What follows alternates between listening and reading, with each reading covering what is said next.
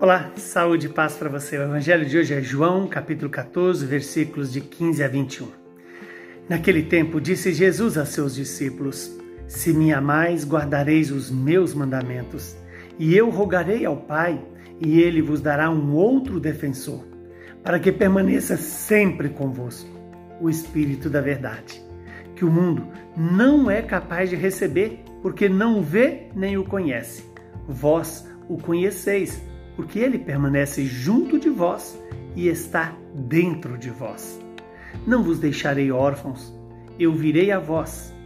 Um pouco de tempo e ainda o mundo não mais me verá, mas vós me vereis, porque eu vivo e vós vivereis. Naquele dia sabereis que eu estou no meu Pai, e vós em mim e eu em vós. Quem acolheu os meus mandamentos e os observa, esse me ama.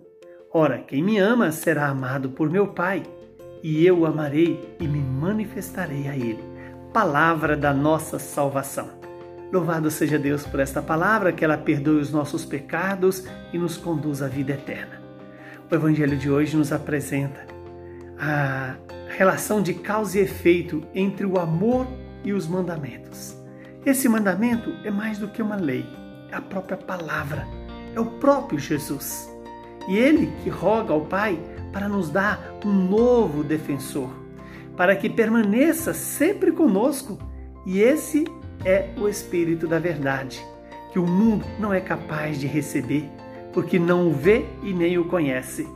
E a mim e a você, a nós que somos batizados e somos vocacionados à santidade, Deus nos dará esse Espírito Santo, esse defensor que nos, nos defenderá contra o inimigo e nos dará a filiação ao Deus vivo e santo, nos fazendo filhos no Filho.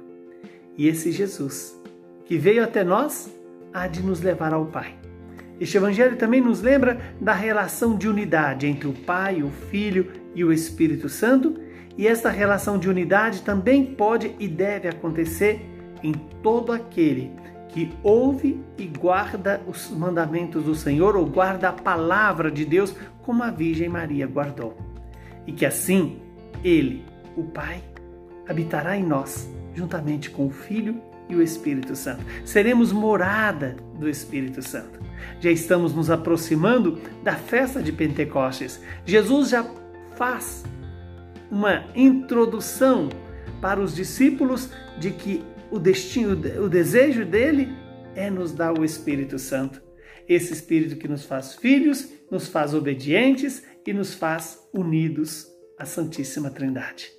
Que o Deus Todo-Poderoso nos abençoe e nos santifique. Ele que é Pai, Filho e Espírito Santo. Muita saúde e paz para você.